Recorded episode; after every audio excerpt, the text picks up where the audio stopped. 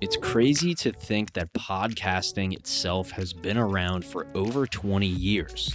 To add some perspective to this, we're basically in the 1950s right now in terms of podcasting compared to the radio. And I use these examples because most people don't understand how new podcasting really is. Today, I'm going to break it down. I'm pulling an old episode from a podcast I made a couple years ago all about podcasting. We don't just teach you how to launch one, but we're also going to go into the unknowns. We're going to talk about the data and the stats that most people will never know about podcasting. So I'm giving you a little sneak preview here and a few podcasting secrets. I hope you enjoy this episode, and the only thing I ask is that you follow or subscribe on your favorite platform. Okay, let's get to it. Before we dive into this episode, let's take a look at podcasting as an industry. Podcasting has been quietly growing for the last 20 years.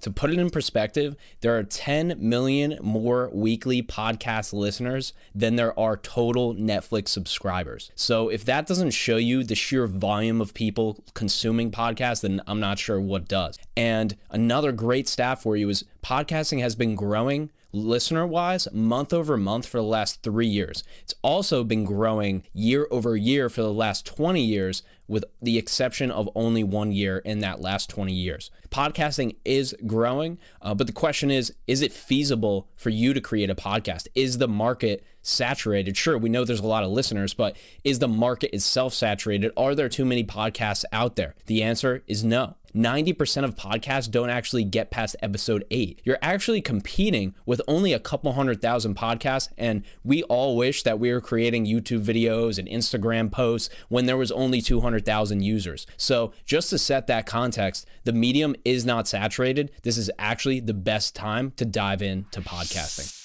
So, what's the big deal with podcasting? Why has podcasting been growing exponentially over the last 20 years? Why has it skyrocketed in listenership right past Netflix? Well, I think it comes down to availability. I don't know another media format where you can, in the morning while you're going for a walk, you can toss on headphones and listen to. Then, while you're driving in your car to work, you can throw it on, listen to it in the car. Then, when you're at the gym, you can pull up a video while you're on the treadmill. And then, when you get home, put your feet up to lay back at the end of the day, you can enjoy a podcast as well. And finally, when you're scrolling through social media, even maybe when you shouldn't be, boom, there's a clip of a podcast right in front of you. It might actually have been the same one that you had been consuming earlier that day. The way that I look at it, it really comes down to the methods of consumption. A podcast can be consumed in all different ways in all different circumstances. The one thing that podcasting has over the Netflix and these other media formats is that it's so easily consumable and adaptable. You really can't listen to a Netflix show and get everything out of it. You might be able to understand it, but a lot of those components are completely visual. So in podcasting, it's actually created so it can be consumed and distributed in these other media formats. In addition, podcasting has made it extremely easy to grow. Social media has allowed people in their homes to create small media empires. These creators are some of the most viewed and watched people in the world now. And so the beauty of it is platforms like LinkedIn, TikTok, YouTube, these platforms have insane organic reach. So it's not only the availability, but it's the possibility for content creators to create media on these different platforms to grow organically, to find their tribe, for their audience to find them. And that's why podcasting has been experiencing such a growth. It's a multi pronged effect that has been happening here from the accessibility, the availability, and also the consumability in these various different media formats and the ability to grow organically online. So, where do we go from here? We know podcasting is powerful in multiple different ways, but it actually doesn't start with some fancy gear, doesn't start with hiring an audio engineer. It starts with you and your why. And this is my favorite part of the entire process. I tell everybody that we work with that we have to start with the reason why. If we don't have that North Star, we will have no framework, no reference for making decisions for our podcast. And there are a lot of decisions to be made in podcasting. But back to the why. What you have to do is you have to lean into your own ideas, put everything out on the table just to see what works. At the end of the day, you are the number one fan of your podcast.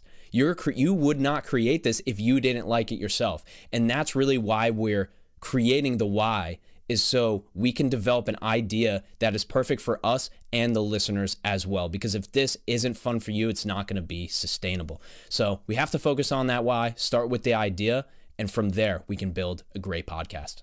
Now you have your idea, it's time to develop it. Where do we start? We got to answer three foundational questions. But before we dive in, I just want to preface with saying that you always want an audience that identifies with your content on a deeper level. It's much better to have a smaller, deeper audience rather to have a broad and general audience. This leads me to my first question what would you like to specifically address on this podcast? Going along with the earlier point, we want to be as specific as possible, and that's going to allow our prime audience members to identify with this content and become a fan instantly. For example, your podcast might be about marketing, but that's very different than a podcast about marketing for early stage startup companies. Both podcasts are talking about marketing, but they have completely different content. So use that example to create the angle for your podcast. What would you specifically like to address about your topic? This leads me to our next question Who is this podcast for? We have to develop that ideal listener. Age, lifestyle, education. These are all examples of demographics that we can consider when we're developing our ideal listener.